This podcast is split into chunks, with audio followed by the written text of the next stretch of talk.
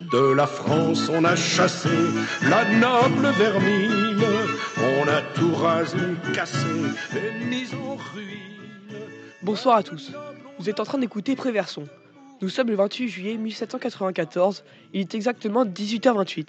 Robespierre est sur le point d'être exécuté. Vincent, un envoyé spécial, est sur la place de la Concorde. Bonjour Vincent. Bonjour. Quelle est l'ambiance générale Ici, tout le monde est survolté. La foule est immense. Saint-Just vient d'être exécuté et Robespierre est en train de monter sur l'échafaud. Samson l'accueille, l'attache sur la planche. La foule est très silencieuse. Et toc Robespierre vient d'être exécuté. La foule est en délire.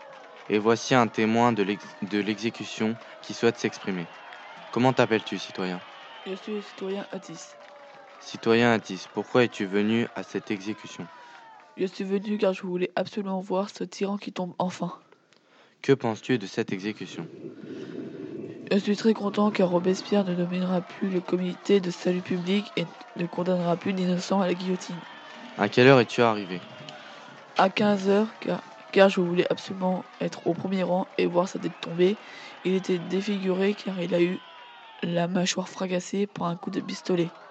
Et là, quel est ton sentiment Robespierre méritait la mort pour mettre fin à ces horreurs.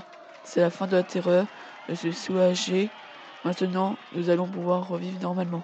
Voilà tout. Bien. Merci pour ce témoignage. Nous donnons maintenant la parole à la- notre expert. Bonjour Diane. Bonjour. Expliquez-nous pourquoi le peuple français détestait autant Robespierre. Le peuple détestait car il avait fait exécuter de très nombreuses personnes comme Camille et Danton, les révolutionnaires que les Français aimaient tant. Mais n'a-t-on pas déjà tenté de le tuer Si il a déjà été victime de deux tentatives d'assassinat, les deux ont échoué. Ses collègues lui faisaient-ils encore confiance Il était devenu dépressif, absent très souvent des réunions du comité, il les inquiétait et ils ne lui faisaient pas confiance.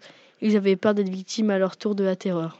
Comment s'y sont-ils pris Robespierre était venu à l'Assemblée dénoncer des traîtres, mais tous se sont retournés contre lui. Il s'est réfugié, il s'est réfugié à l'hôtel de ville, mais l'armée s'est déclarée contre lui, contre lui et, lui et a permis l'arrestation.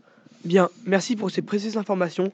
Au revoir à tous nos auditeurs. De la France, on a chassé la noble vermine, on a tout rasé, cassé.